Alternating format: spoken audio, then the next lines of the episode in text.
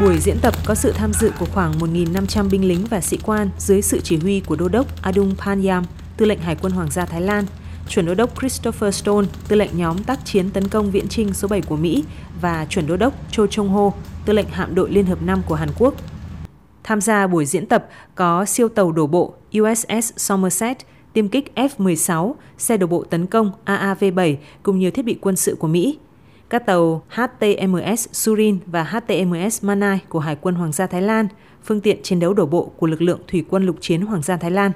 Phía Hàn Quốc có sự xuất hiện của tàu đổ bộ No Chuk Bong cùng xe bọc thép lội nước tấn công thế hệ mới KAVV.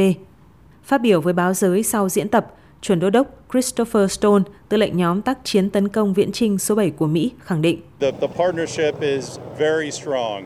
Cuộc tập trận thường niên Hổ Mang Vàng có ý nghĩa rất lớn, khẳng định quan hệ hữu nghị bền chặt của 30 quốc gia tham dự. Đây là cuộc tập trận quốc phòng lớn nhất ở châu Á và là cuộc tập trận phòng thủ lâu đời nhất trên toàn thế giới. Đây cũng là cơ hội cho các đối tác quân sự phối hợp, rèn luyện và củng cố, phát huy mối quan hệ bền vững để có thể sẵn sàng cùng ứng phó khi phải đối mặt với những sự kiện trong thế giới thực.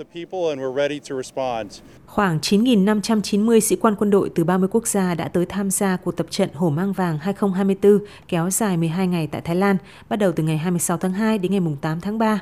Đây là năm đầu tiên cuộc tập trận được phục hồi quy mô đầy đủ như trước thời điểm diễn ra đại dịch COVID-19. Việt Nam nằm trong số 10 nước được mời tham gia nhóm liên lạc quan sát viên kết hợp tại Hồ Mang Vàng 2024.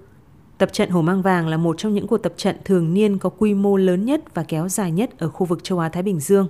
Cuộc tập trận được tổ chức nhằm tăng cường khả năng tương tác giữa quân đội Thái Lan và Mỹ, cũng như lực lượng quân sự của các quốc gia trong khu vực.